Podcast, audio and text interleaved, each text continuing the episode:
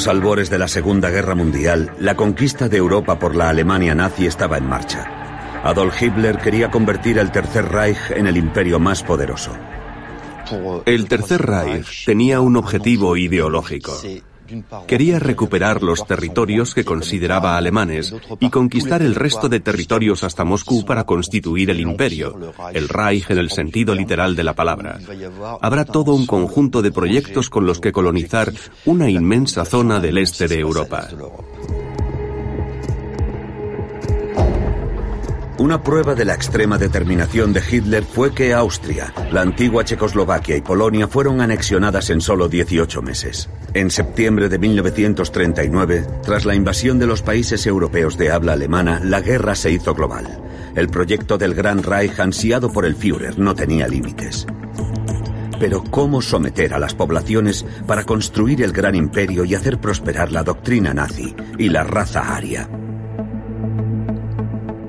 En cuanto Hitler llegó al poder, se abrieron los primeros grandes campos de concentración en Alemania. Los campos de concentración fueron diseñados por los nazis fundamentalmente para doblegar a la población alemana. El sistema que se desarrolló en los años 30 comprendía una decena de campos al comienzo de la Segunda Guerra Mundial. Después de construir campos de concentración en Dachau, Sachsenhausen, Buchenwald, Flossenburg y Ravensbrück en Alemania, y Mauthausen en Austria, Heinrich Himmler, el jefe de las SS, decidió crear otros. Esta vez fue en la Alta Silesia, al sur de Polonia, a unos 60 kilómetros de Cracovia, donde una ciudad llamó su atención. Oswiecim, en alemán Auschwitz. La Alta Silesia era históricamente el extremo oriental de Alemania en su mayor extensión. Así que para Himmler, Auschwitz se convirtió en el estandarte de la reconquista del Este. La colonización del Este debía llevarse a cabo mediante núcleos de población a través de ciudades. Una de ellas era Oswiecim. La idea nazi era convertir esta ciudad en una ciudad nazi ejemplar que impulsase la colonización del este. Auschwitz disfrutaba de unas condiciones muy favorables. Las tierras circundantes eran fértiles y había numerosas minas de carbón. Además, estaba situada en el centro de una densa red ferroviaria que le permitía conectar con Berlín, Kiev, Varsovia y Budapest. Enseguida las SS se dieron cuenta de que Auschwitz estaba comunicada con toda Europa gracias al ferrocarril, así que no es de extrañar que se convirtiese en un lugar estratégico. Por un lado estaba el proyecto de urbanización y por otro el campo de concentración que abriría simultáneamente en la periferia de Auschwitz para atemorizar y someter a los polacos no solo de la ciudad, sino de toda la región. A Himmler le pareció que la ubicación era perfecta y ordenó la creación del primero de una larga serie de campos en Polonia. La cuestión de transformar uno de ellos en centro de exterminio vendría más adelante. Auschwitz es el mayor complejo de campos de concentración, nacido de la política nazi. En él están presentes todas las políticas nazis, tal y como evolucionaron en el transcurso de la Segunda Guerra Mundial. Así que es un lugar en el que hay campos de concentración, campos de trabajo y un campo de exterminio. En las inmediaciones del casco antiguo se construyeron sucesivamente tres campamentos principales. En mayo de 1940, el campo base llamado Auschwitz I Standlager, a dos kilómetros al sureste, se convirtió rápidamente en uno de los campos más importantes del sistema de campos de concentración nazi. En octubre de 1941, a tres kilómetros al noroeste, Auschwitz II Birkenau, 20 veces mayor, contaba además con un campo de exterminio. Un año después, a unos 10 kilómetros al este, se construyó Auschwitz III Monowitz, un campo destinado a suministrar mano de obra para una inmensa planta industrial. El conjunto formaba una zona de interés económico de unos 40 kilómetros cuadrados, el equivalente a una ciudad como Lyon. Unas cifras que dan vértigo, porque además El gigantesco complejo de Himmler no se limitaba a estas impresionantes infraestructuras. Fuera de esta zona, en un territorio tres veces mayor, se construyeron unos 30 campos anexos, todos ellos próximos a fábricas y minas. Auschwitz siempre estaba en obras. De hecho, así seguía cuando el Ejército Rojo llegó en 1945.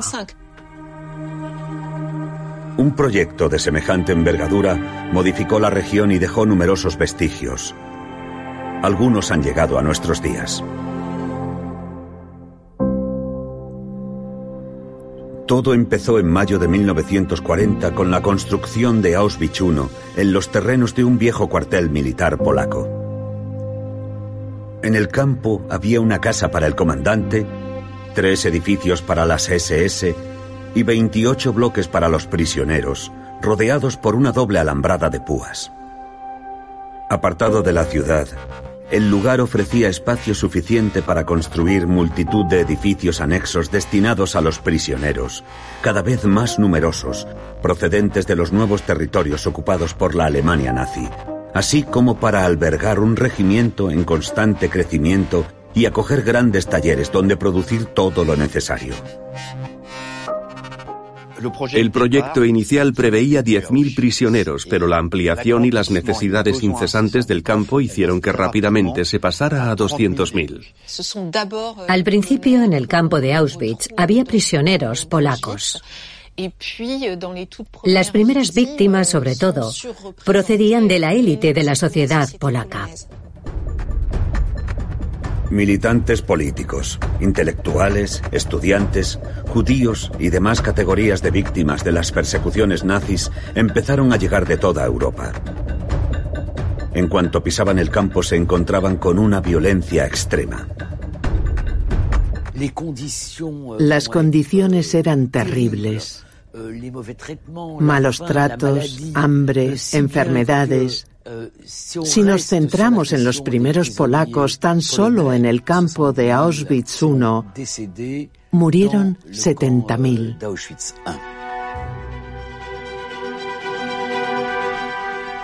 Un terror que se detalla en el informe transmitido secretamente a la resistencia por Witold Pilecki, oficial polaco que se dejó capturar y encerrar en Auschwitz en septiembre de 1940 para poder dar testimonio del trato infligido a los prisioneros.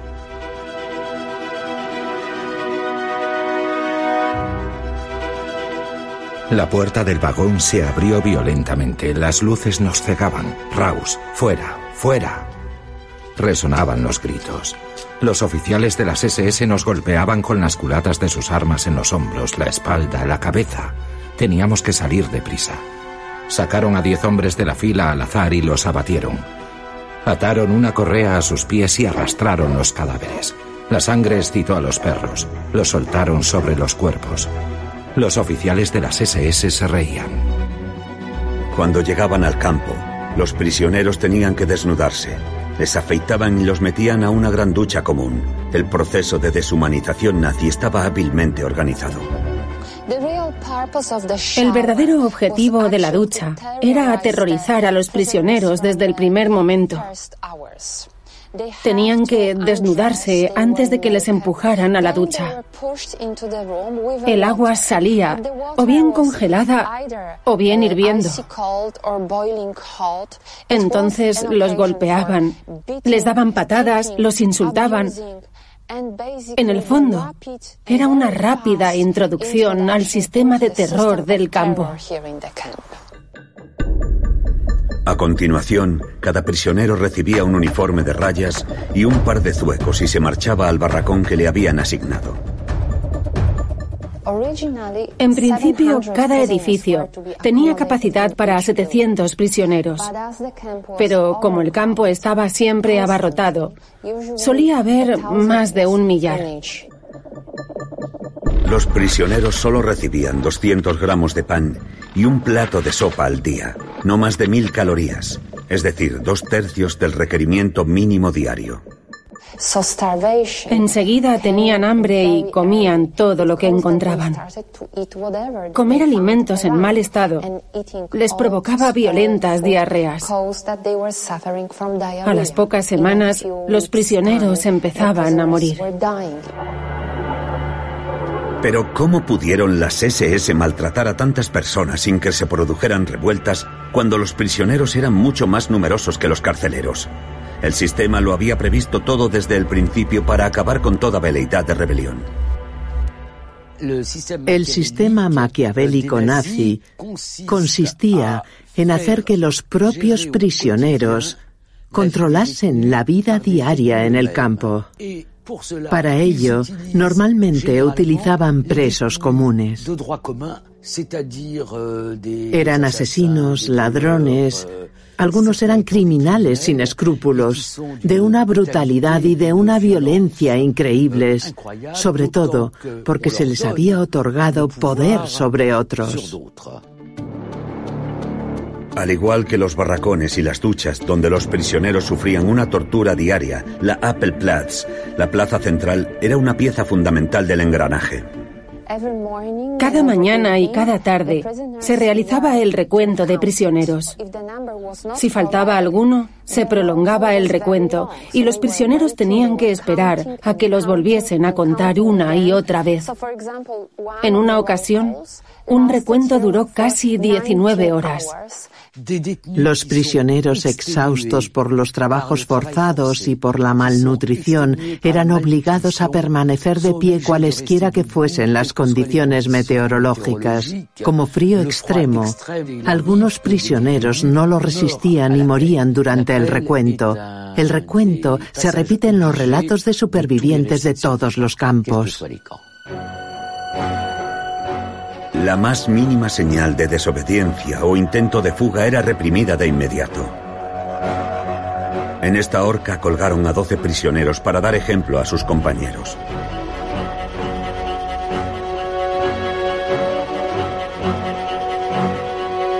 En los casos en los que la sentencia no se decidía en el campo, pasaba a otro servicio especialmente dedicado a la represión, que había establecido su cuartel general en el siniestro Bloque 11, conocido como el Bloque de la Muerte.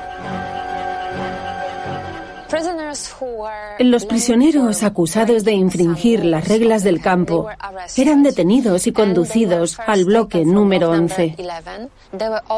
El tribunal de la Gestapo empezó a juzgar casos civiles. El bloque 11 era una especie de cárcel dentro de la cárcel.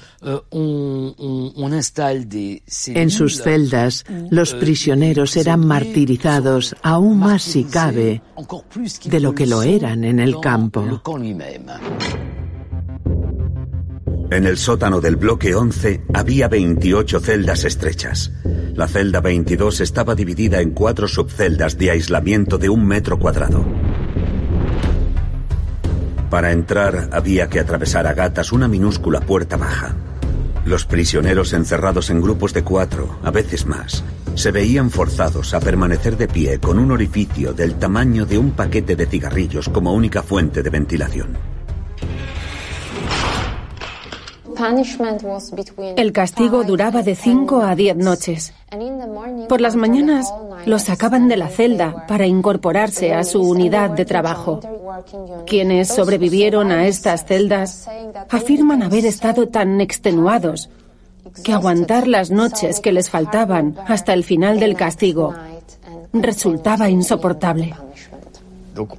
El objetivo de este lugar era literalmente romper a los prisioneros desde un punto de vista punitivo. En otros casos, a los prisioneros se les encerraba aquí antes de ser ejecutados. En este edificio, miles de víctimas señaladas por la Gestapo fueron juzgadas y condenadas a muerte mediante inyección letal o de un disparo en el patio contiguo. Delante de nosotros está el patio de ejecución, en donde miles de hombres, mujeres y también niños fueron fusilados. Los llevaban frente a ese muro. Y ahí los ejecutaban de un tiro en la nuca.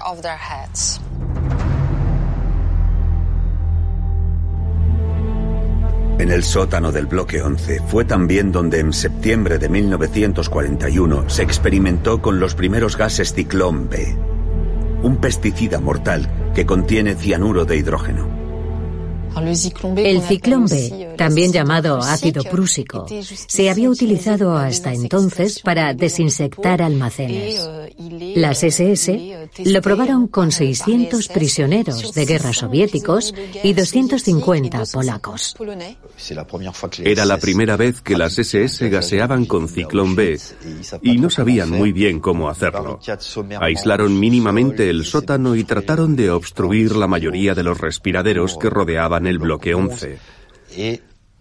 Los prisioneros polacos y soviéticos elegidos para ser gaseados agonizaron durante tres días y tres noches.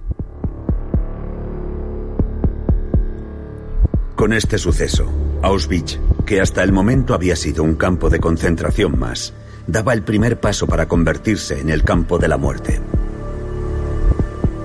El segundo paso se encontraba apartado en el antiguo polvorín del cuartel, en donde se acondicionó una nueva cámara de gas, provista además de un crematorio para deshacerse de los cuerpos, el K1.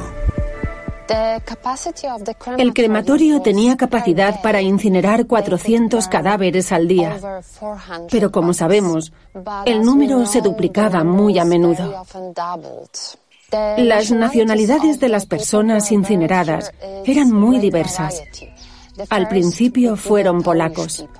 Después trajeron a prisioneros soviéticos, luego checos. A partir de 1942, cuando comenzó el exterminio masivo del pueblo judío, también los incineraban aquí. En cinco años de funcionamiento, Auschwitz I engulló la vida de miles de deportados checos de 15.000 prisioneros soviéticos de guerra y de más de 70.000 polacos. Pese a la construcción de numerosos edificios, el campo no tenía suficiente capacidad para los nuevos flujos de deportados que el régimen nazi esperaba. En el invierno de 1941, Heinrich Himmler ordenó la construcción de un nuevo campo a tres kilómetros al oeste sobre el pueblo arrasado de Bresinka. Iba a convertirse en el mayor campo de concentración y en el centro de exterminio más importante del régimen nazi, Auschwitz II-Birkenau. Inicialmente la construcción de Birkenau se decidió en el contexto de la Operación Barbarroja, la invasión de la URSS. El objetivo era encerrar hasta 200.000 prisioneros de guerra soviéticos que servirían de mano de obra. A medida que avanzaba la guerra, las políticas nazis se iban volviendo más ambiciosas y los proyectos cada vez más descomunales. Buen ejemplo de ello es el campo de Birkenau. Diseñado para albergar a 100.000 deportados y después a 200.000 prisioneros soviéticos, antes de que se planificara el genocidio de los judíos, la desmesurada superficie del campo no dejó de crecer. En su configuración final, formaba un rectángulo de 2,4 kilómetros de largo por 700 metros de ancho, al que se añadió una extensión destinada al exterminio. Todo el recinto estaba rodeado por 16 kilómetros de alambre de espino electrificado. Esta superficie representa más de 175 hectáreas o 238 campos de fútbol divididas en tres secciones. La B1 formada por dos campos, la B2 compuesta por seis campos y la extensión de la B3 que nunca se llegó a terminar conocida como México. 300 edificios de los 600 previstos inicialmente para alojar a los presos fueron construidos por los prisioneros. Solo las chimeneas de los barracones de madera y los bloques de ladrillo han resistido al desmantelamiento y al paso del tiempo. El campo de Birkenau fue construido por los primeros prisioneros de guerra soviéticos. Las obras se realizaron en unas circunstancias aterradoras. Y de hecho, todos ellos murieron en la construcción del campo.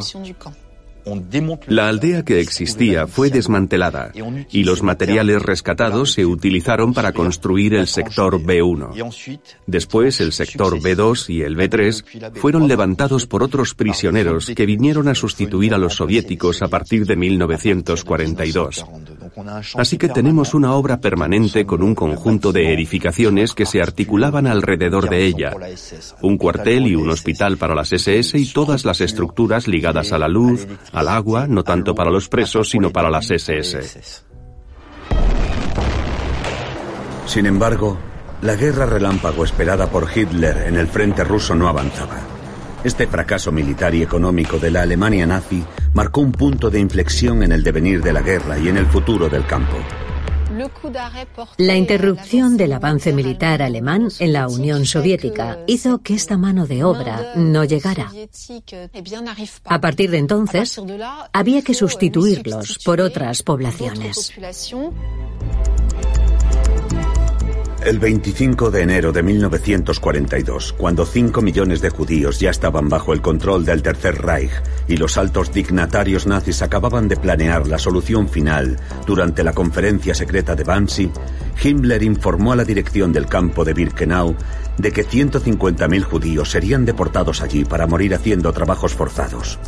Los primeros convoyes salieron de Francia y Eslovaquia en primavera. Fue una transición que duró solo unos meses. Se decidió enviar a los judíos a morir en masa a Birkenau, pero no para ser asesinados, aunque la decisión impulsó una dimensión ligada a la solución final. Seis meses después, en julio de 1942, el régimen nazi decidió por primera vez no solo explotar a la mano de obra judía, sino también asesinar a todo aquel que fuera considerado no apto para el trabajo al llegar al campo. Igual que Treblinka, Sobibor o Belzec, Birkenau se convirtió en un centro de exterminio. Hay que entender que todos los centros de exterminio, los lugares de asesinato habilitados por los nazis para la solución final, eran de ámbito regional. Treblinka, por ejemplo, era un centro de asesinato para judíos de Varsovia. Sin embargo, hay un lugar que se dedicará al exterminio de los judíos de Europa, Auschwitz. Para recibir la incesante marea de deportados, se habilitaron dos andenes. El primero, en la primavera de 1942, a un kilómetro de Auschwitz y a 600 metros de la entrada de Birkenau. Le pusieron el siniestro nombre de la rampa de los judíos. En dos años, medio millón de hombres, mujeres y niños llegaron en un viaje sin retorno. El segundo, llamado Van Rampe, se construyó en mayo de 1944 y aunque solo funcionó unos meses, se convirtió en el más emblemático del holocausto. Penetraba en el interior del campo, donde tres vías permitían la entrada de varios convoyes simultáneamente hasta las puertas de la cámara de gas. Cada convoy que descargaba su cargamento humano suponía entre 1.000 y 3.500 personas pisando la rampa del andén en donde se detenía el transporte, ayudadas, entre comillas, por las SS. Solo en seis semanas, 430.000 judíos se apearon en este andén. La acción húngara fue la mayor y más rápida ejecución en masa de la historia del campo de exterminio de Auschwitz. Fue cuando pasó de ser un lugar de exterminio que había matado casi a 500.000 personas a un lugar de exterminio que participó en la destrucción de un millón de personas. A razón de cuatro a cinco convoyes diarios, una multitud de hasta 15.000 personas llegaba cada día a este andén.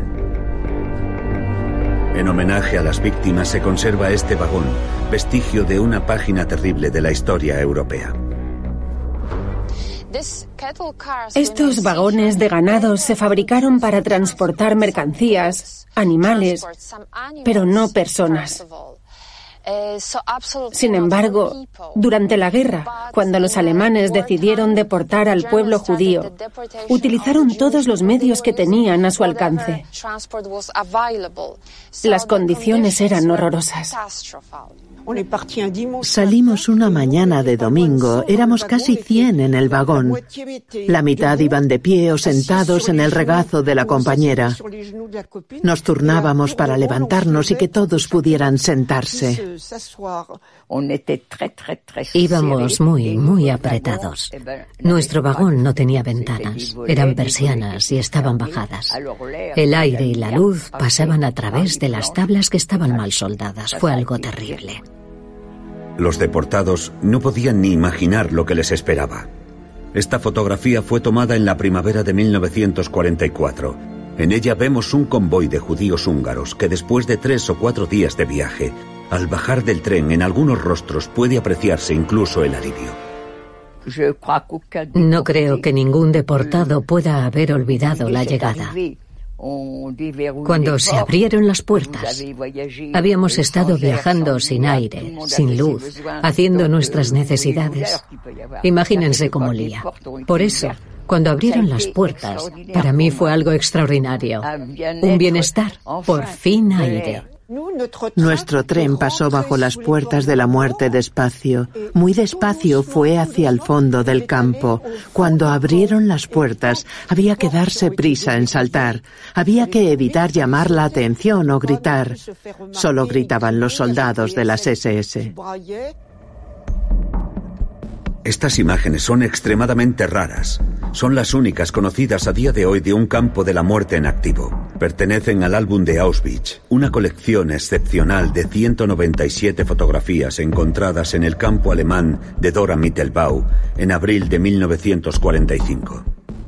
El álbum de Auschwitz, conocido como el álbum de Lili Jacob por la superviviente que lo encontró, es un documento esencial desde un punto de vista histórico y memorial.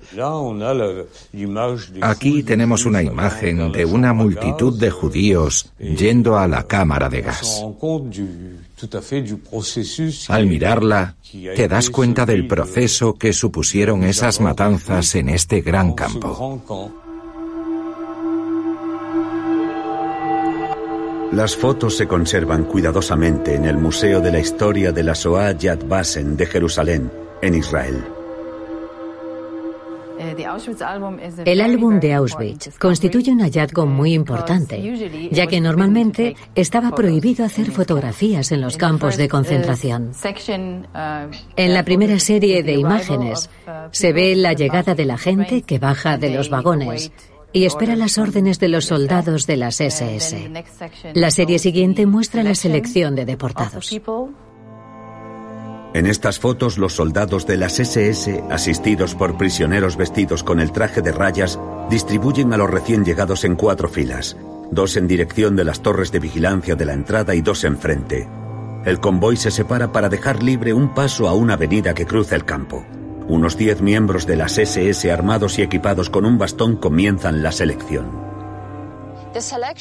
La selección consistía en separar a los jóvenes, las personas sanas, las que todavía podían servir de mano de obra esclava, de los ancianos, los inválidos, las personas con discapacidad y las madres con niños. La selección es un procedimiento propio de este campo de concentración en donde los soldados de las SS que necesitaban mano de obra para el proyecto de Auschwitz decidieron perdonar temporalmente a una parte de los judíos que les enviaban para ser asesinados. No hay una lógica. En un segundo veían quién estaba más o menos en buena forma física y quién era apto para trabajar. Aunque en estas fotografías todo parece transcurrir en calma, la operación rara vez se desarrollaba sin golpes. Las fotografías muestran el punto de vista de las SS, la verdad de los autores de los crímenes. No se ven escenas desgarradoras ni personas que se desmoronan o lo que solemos imaginar cuando pensamos en un campo de exterminio. Las instantáneas fueron tomadas por dos fotógrafos de las SS y en ellas hay toda una puesta en escena. Se trata de unas fotos que borran cualquier rastro de violencia y muestran momentos que se adecúan al objetivo del álbum, que no es otro que mostrar a Himmler que la deportación de los judíos de Hungría transcurre sin complicaciones y perfectamente gestionada. Los prisioneros considerados no aptos para el trabajo pero que aún podían caminar iniciaban entonces el recorrido hacia las cámaras de gas y los crematorios que estaban apartados del campo, bien por la calle principal llamada Hauptstrasse, hacia el crematorio 2 y 3, a menos de 500 metros, bien por la Lagerstrasse que cruzaba el campo hacia los crematorios 4 y 5 a más de un kilómetro. Aproximadamente el 80% de los judíos fueron asesinados de inmediato. Ni siquiera entraron. Fueron deportados a Auschwitz, pero nunca llegaron a conocerlo. A partir de mayo de 1942, algunos convoyes fueron íntegramente destruidos. Las fotografías tomadas en el bosquecillo de abedules que había al noroeste del campo muestran a un grupo de personas esperando. No se imaginaban que a los pocos minutos serían asesinados. Las últimas instantáneas son para las SS para demostrar hasta qué punto su engaño era efectivo, hasta qué punto embaucaban a los judíos. Las dos cámaras de gas situadas en el perímetro del bosque de abedules quedan fuera de encuadre. Los crematorios 4 y 5 están detrás del fotógrafo. A pesar de la cantidad de imágenes del álbum, algunos edificios prácticamente no aparecen. En concreto, los que estaban concebidos para llevar a cabo asesinatos masivos. Los primeros gaseados de Birkenau se llevaron a cabo en dos granjas que quedaron del pueblo polaco que había sido desmantelado. Las sellaron, las cerraron y las llamaron Búnker 1 y Búnker 2. Los gaseaban, sencillamente. Los gaseaban y luego sacaban los cuerpos y los arrojaban con cal a unas fosas que estaban cerca de las dos casas. Las dos casas fueron destruidas. De las dos primeras cámaras de gas habilitadas en 1942 al oeste y noroeste del campo no queda casi nada. Los cimientos del búnker 2 muestran una construcción de unos 120 metros cuadrados dividida en cuatro salas estancas. Surgieron problemas de profilaxis.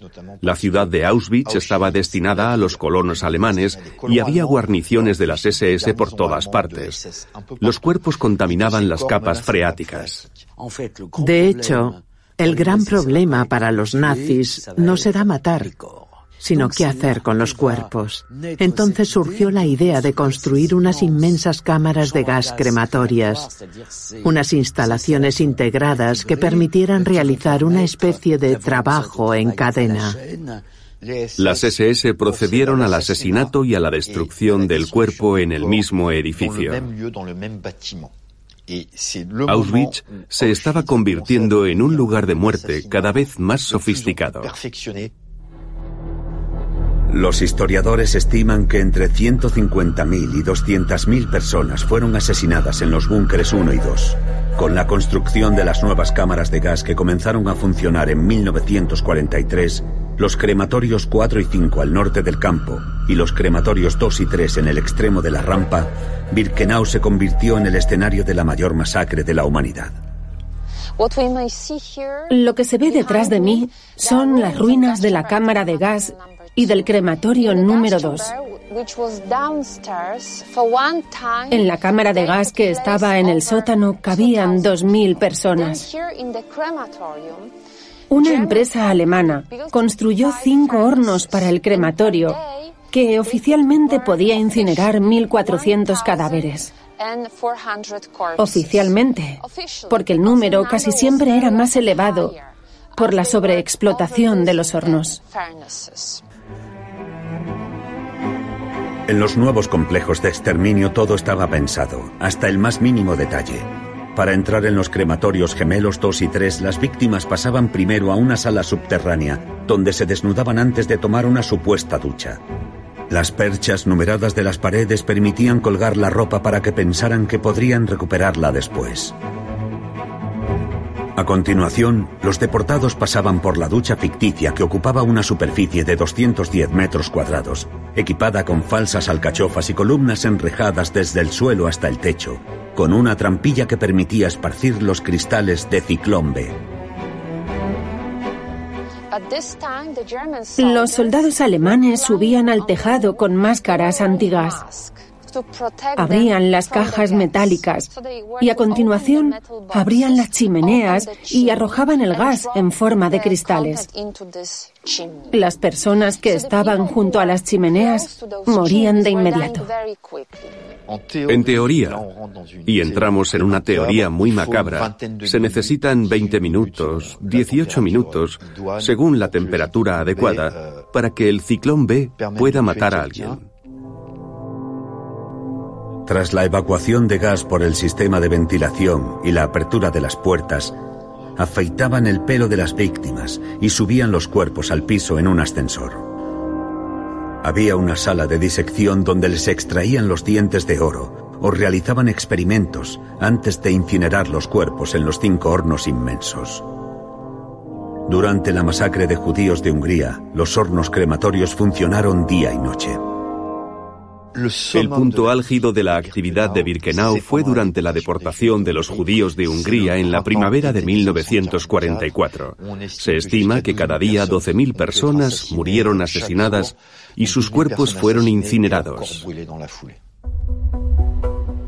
Las cenizas de los muertos eran arrojadas al Vístula. A veces se utilizaban como abono o para tapar carreteras.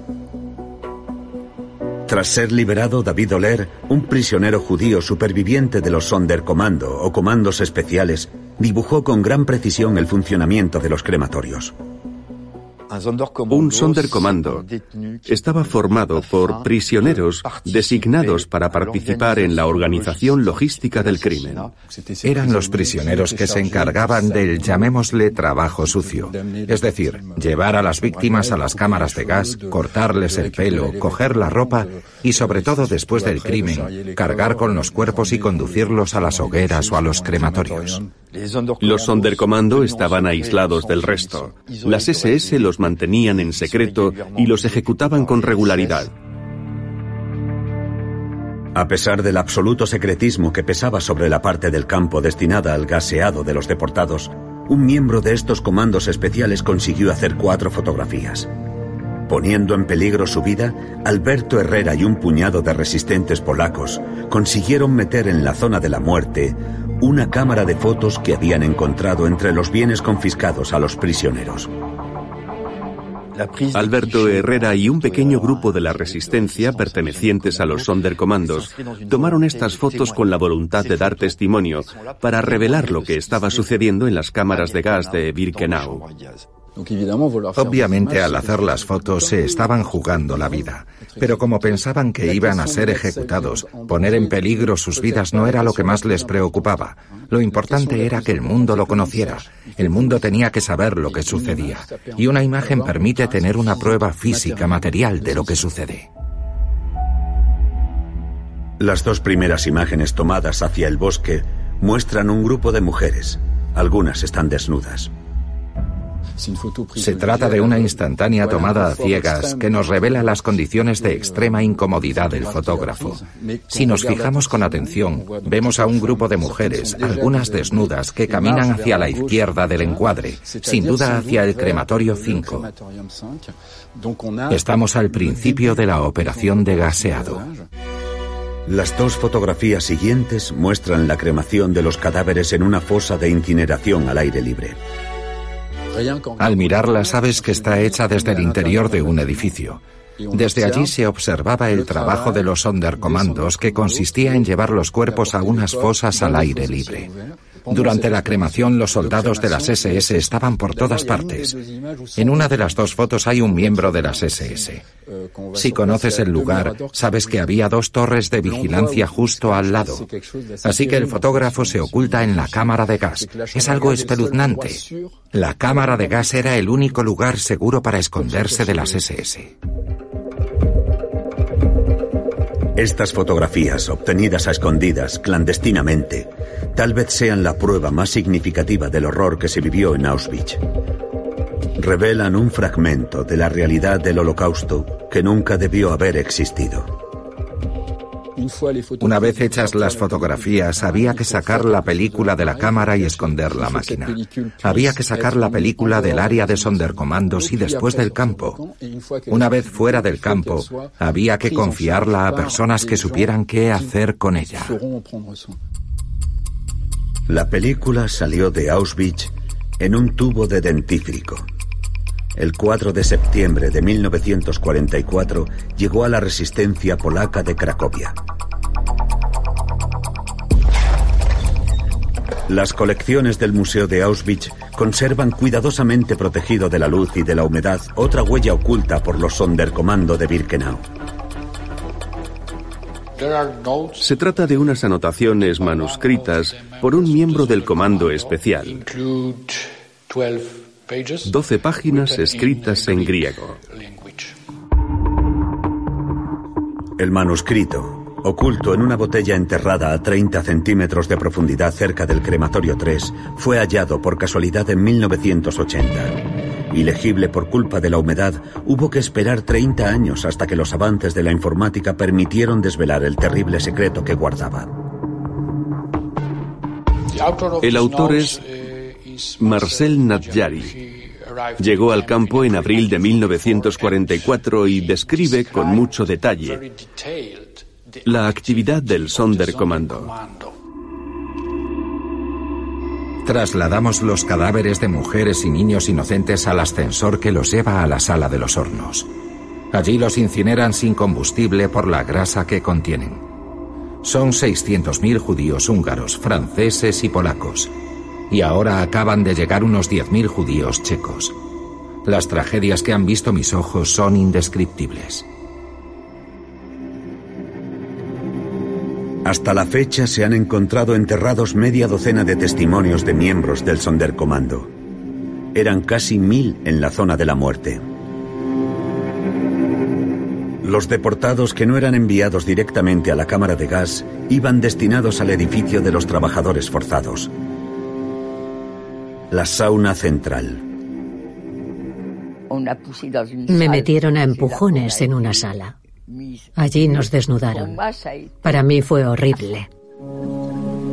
Desnudas, las deportadas tenían que recorrer un largo pasillo hasta la sala de afeitado en donde las rasuraban íntegramente antes de tatuarles un número.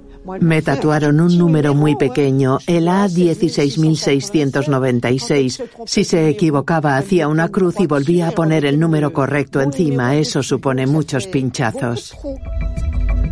Después Yvette y el resto de mujeres fueron conducidas a las duchas.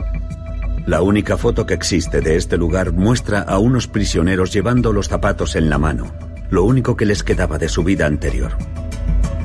En la habitación contigua los deportados recibían el uniforme de prisionero, desinfectado en unas cubas enormes. Ya estaban listos para los trabajos forzados. Tratar un convoy, como decían los de las SS, suponía tres o cuatro horas según el lugar y la suerte que les hubiera sido asignada.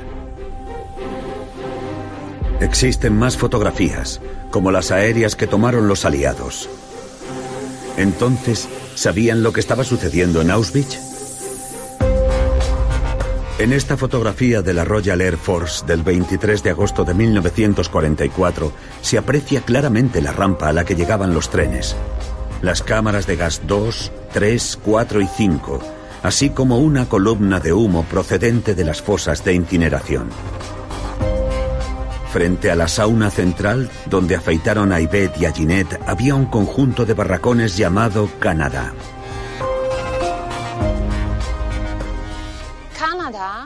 Canadá era la parte del campo en el que se guardaban los objetos personales de los deportados asesinados en las cámaras de gas, bienes que se mandaban luego a Alemania. Para los nazis, todo buen judío debía beneficiar al Reich. Los objetos personales de los deportados eran recolectados directamente en la rampa en la que los habían dejado. Un comando de prisioneros los cargaba en camiones que los transportaban a los barracones Canadá para ser clasificados. En la actualidad, toneladas de objetos que los nazis abandonaron al evacuar el campo se conservan en las inmensas vitrinas del bloque 4 del Museo de Auschwitz. Estos objetos nos cuentan muchas cosas. Son la última huella de las personas que fueron asesinadas y desaparecieron por completo. Por otra parte, los montones de bienes a veces tienen nombres todavía legibles, como en las maletas, y revelan la magnitud del crimen. A la zona de la muerte y al campo se suma una zona de trabajo intenso en donde había constantes obras. Entre 1940 y 1944, los nazis explotaron a los prisioneros en la construcción de laboratorios de investigación, granjas, fábricas de armas, así como en la extracción de carbón. En la zona de interés de Auschwitz, hasta 60 kilómetros cuadrados a la redonda, se crearon más de 40 campos anexos para poder ubicar a toda la mano de obra esclava. El mayor estaba situado a 8 kilómetros al este de Birkenau. Se llamó Auschwitz III Monowitz. Monowitz es el campo que está unido literalmente a la fábrica de Buna. Casi la totalidad de los prisioneros eran judíos. Se estima que en 1944 había al menos 15.000 personas detenidas. Los prisioneros del campo de Monowitz, en el que hoy se han construido viviendas, fueron asignados a la construcción de la mayor planta química de Europa, la Buna Berke. El complejo del que hoy todavía subsiste una parte se extendía sobre una superficie de 350 hectáreas.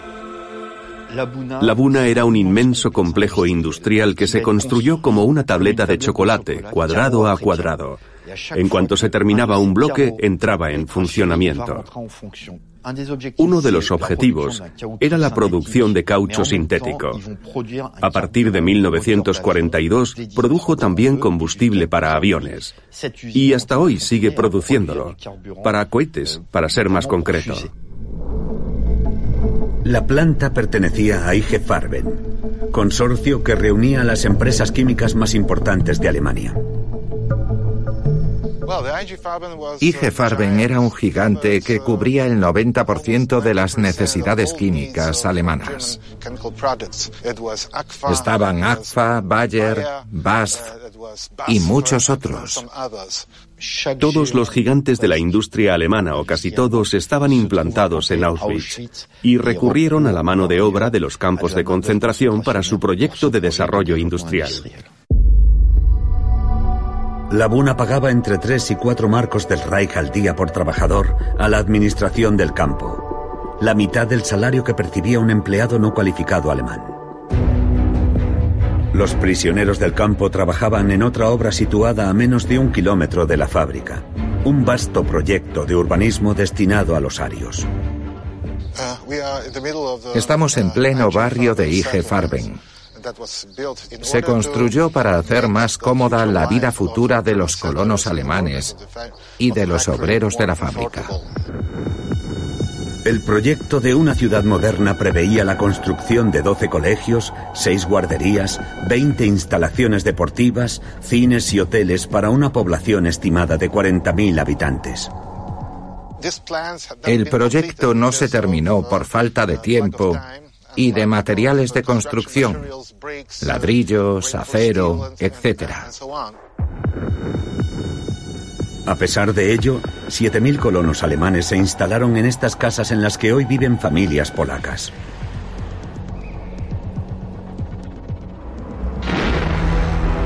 En el invierno de 1945, Alemania estaba siendo atacada en todos los frentes y las SS decidieron borrar las huellas más comprometedoras de sus crímenes. Dinamitaron las cámaras de gas y los hornos crematorios, quemaron casi la totalidad de los archivos del campo y abandonaron Auschwitz. El 17 de enero comenzaron las marchas de la muerte.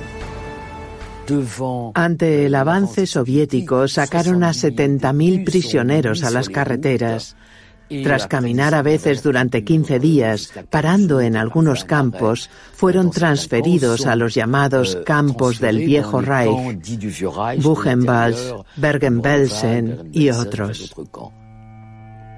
Los historiadores estiman que la cuarta parte de los prisioneros no sobrevivió a las marchas de la muerte. Cuando el ejército rojo entró en los campos diez días más tarde, solo quedaban entre 6.000 y 7.000 presos que estaban tan débiles que no habían podido ser evacuados. Durante mucho tiempo la dimensión de Auschwitz escapó a la comprensión y al conocimiento porque los soviéticos encontraron el mayor de todos los campos de concentración totalmente vacío, a excepción de unos miles de personas. Eso explica que durante décadas Auschwitz haya sido suplantado por el recuerdo de otros campos hasta los años 60, cuando emergió como símbolo internacional de la violencia nazi.